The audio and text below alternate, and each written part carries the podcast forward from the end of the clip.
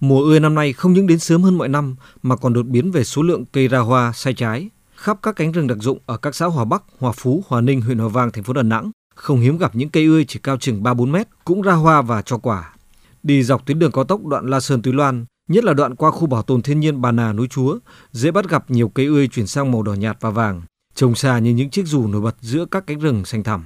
Do quả ươi có giá trị kinh tế cao nên nhiều người vào rừng hạ cây để tận thu quả ươi bán cho thương lái. Để ngăn chặn người dân vào rừng hái ươi, Ban quản lý rừng đặc dụng Bà Nà núi Chúa, Chi cục Kiểm lâm thành phố Đà Nẵng đã thành lập 10 điểm chốt chặn, huy động 40 cán bộ kiểm lâm viên, phối hợp gần 300 hộ dân nhận khoán bảo vệ rừng ở các xã Hòa Bắc, Hòa Ninh, Hòa Phú và các hộ đồng bào dân tộc Cơ Tu ở xã Tư, huyện Đông Giang, tỉnh Quảng Nam túc trực mỗi ngày để bảo vệ các cây ươi, không cho các đối tượng chặt hạ cây để hái quả. Ông Nguyễn Thành Tân, Phó Giám đốc Ban Quản lý rừng đặc dụng Bà Nà núi Chúa cho biết. Ngay từ tháng 3, tháng 4 đã chỉ đạo cho các cái lực lượng bảo vệ rừng cũng như là các hộ dân nhận khoán bảo vệ rừng khảo sát mức độ ra hoa của các cái cây ươi. Ban quản lý đã xác định được những cái vùng cây ươi nó phân bố tập trung, nó đang ra hoa để mình à, lên kế hoạch mà bảo vệ. Ban quản lý đã báo cáo với chi cục kiểm lâm đề xuất giải pháp bảo vệ.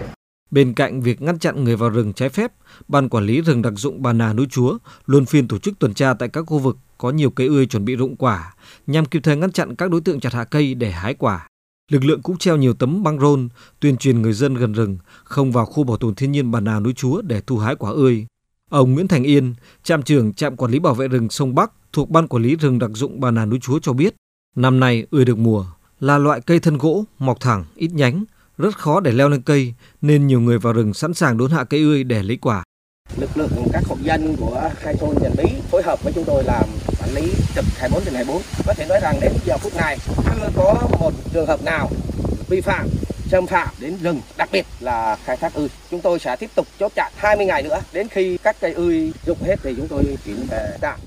Được biết, cây ươi sinh trưởng 15 năm mới cho ra quả và cứ chu kỳ 4 năm quả ươi mới chín rụng. Việc bảo vệ này sẽ giúp cho cây ươi được tái sinh, nảy mầm từ phần lớn quả ươi được tiếp đất ở những khoảng trống trong rừng sau các cơn mưa. Theo ông Trần Viết Phương, Chi cục trưởng Chi cục Kiểm lâm thành phố Đà Nẵng, để ngăn chặn người dân vào rừng trái phép, đặc biệt là đốn hạ cây ươi hái quả, đơn vị đã phối hợp với các hộ dân nhận giao khoán bảo vệ rừng, tiến hành bảo vệ các cánh rừng. Những ngày qua, lực lượng đã đẩy đuổi hàng trăm người dân ra khỏi rừng, chủ yếu từ các tỉnh Thừa Thiên Huế, Quảng Nam, Quảng Ngãi, mang theo rựa, cưa để vào rừng chặt hạ cây ươi. 4 năm chu kỳ của cây ươi phát triển đạo quả rất là tốt khu vực rừng của thành phố Đà Nẵng. Trước cái tình hình như vậy thì chúng tôi chỉ đạo cho chủ rừng, ban quản lý rừng đặc dụng Bà Nà Núi Chúa thành lập các tổ chốt chặn, ngăn chặn cái người dân vào rừng chặt phá cây ươi trái phép cơ bản là giữ cho được an ninh rừng không cho người dân vào họ lợi dụng cái chuyện cái quả ươi để mà chặt cây ươi